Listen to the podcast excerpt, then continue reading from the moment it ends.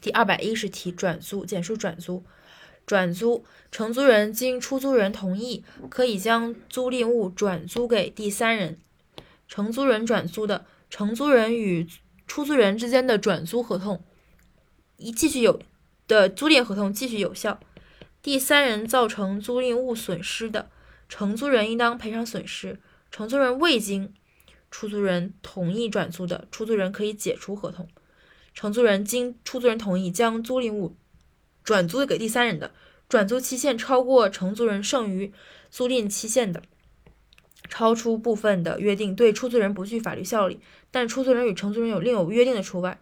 出租人应当知道，知道或应当知道承租人转租，但是在六个月内未提出异议的，视为出租人同意转租。